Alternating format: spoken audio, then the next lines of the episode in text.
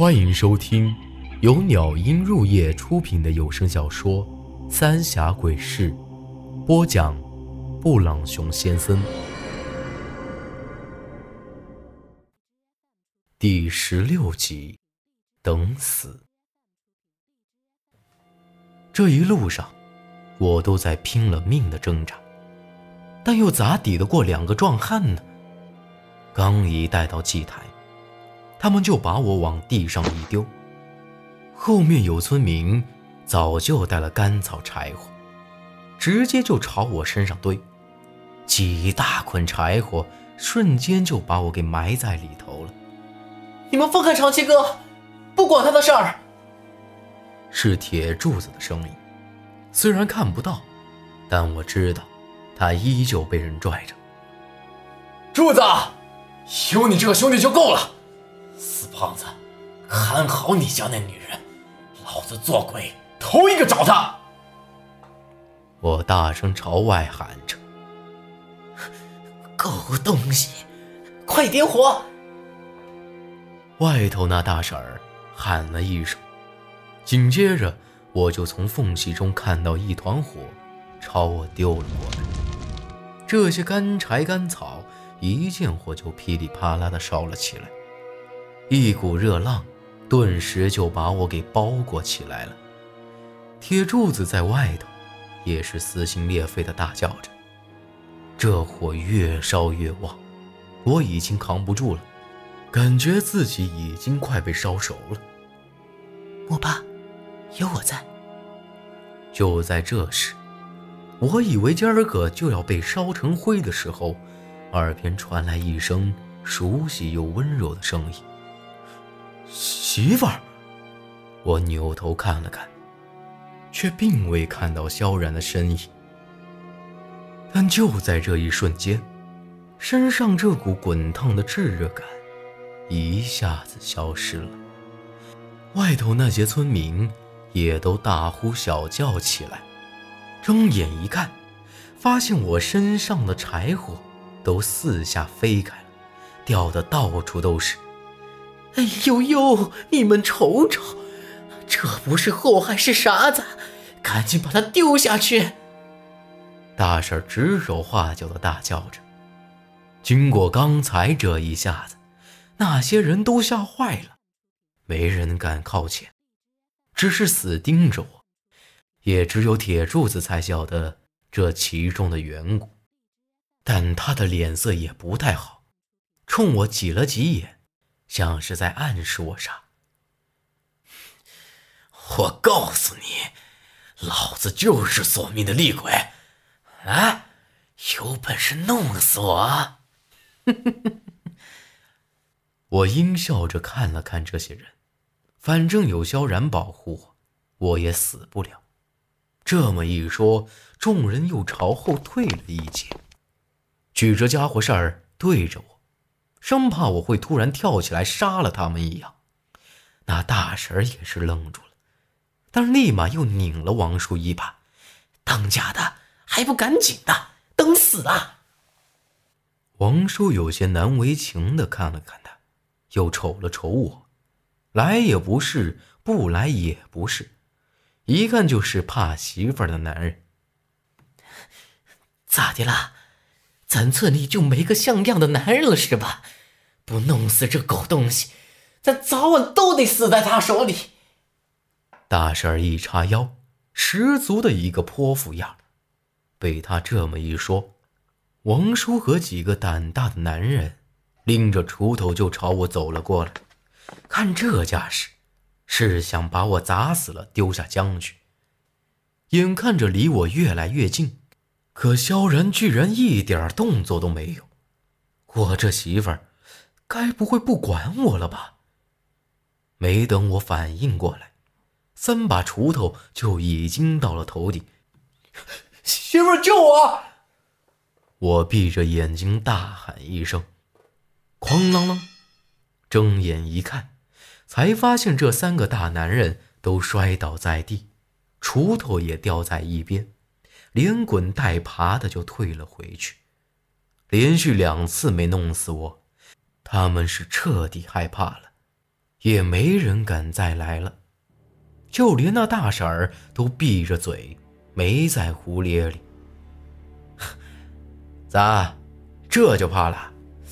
我告诉你们，你们最好弄死我，不然你们谁都跑不了。我笑呵呵的看着他们。莫要再激怒他们，那鬼婆伤了我，我支撑不了多久。正暗自得意，耳边又响起萧然的声音，不过这次却明显虚弱了不少。这下糟了，萧然不能帮我，我可真只能等死了。这会儿，那些村民都开始嘀嘀咕咕的小声议论起来。反正总归就一句话，我是个祸害，是个厉鬼。狗东西，明儿个正午用黑狗血给你洗澡，看你还能翻了天不成？主子，就你家那黑子了。那大婶儿一脸阴笑的看了看我，黑狗血驱邪，这是人尽皆知的事儿，这下可真是完蛋了。正午太阳大，加上黑狗血，萧然只怕也会魂飞魄散了。都怪我这张碎嘴，早晓得这样，就不瞎嘚瑟了。千错万错都是我的错，各位叔伯婶子，你们大人不计小人过啊，就放了我吧！张大人的事我是真不晓得，我也是头一回来这村啊。我笑呵呵的看着这些村民，到了这份上，我也只能跪地求饶了。虽然我晓得没啥用。但总得试试，只要能松了绑，我就从这祭台跳下去。以我的水性，死是不可能的。哟，现在老实了，刚不还挺横的吗？放了你，门儿都没有！呸！大婶朝我吐了个口水。虽然我心里骂了他千百遍，但还是笑嘻嘻的说道。哎，您看，这样成吧？给我松了吧，我自己跳下去，气定和珅娘娘。瞅瞅瞅瞅，老娘说的没错吧？这狗东西还真怕黑狗血。大婶一扭腰，安排王叔和七八个男人在这儿守着我，其他人都回去了，铁柱子也被硬生生给拖走了。我的天哪！这女人这么聪明吗？难道她就是鬼门的人？可鬼婆不是说鬼门的人没拿到想要的东西是不会害我的吗？这咋回事呢？王叔一会儿愣是一夜没打盹就死攥着锄头盯着我。我也偷摸着喊了几回萧然，可他却没有回应。之前就被鬼婆给伤了。刚才又两次出手救我，哎，也不晓得他咋样，可千万不能就这么魂飞魄散了呀！我想破了脑袋，眼看着天一点点亮了起来，一直到太阳都出来了，可愣是没想到啥子脱身的办法。早晓得今儿个会死在这群村民手里。还不如当初让萧然把我给弄死算了，好歹还能做对鬼夫妻快活快活。这下好了，不止要我死，萧然只怕这回也要彻底消失了。快到中午的时候，那大婶端着半盆黑狗血，领着村里人都来了，一脸的得意，但却没有看到铁柱子，估计还被人关着。唉，只是可怜了这黑子，无缘无故就被宰了。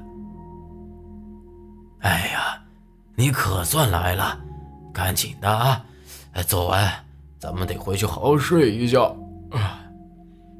王叔像是看到了救星一样，准备过去端那木盆。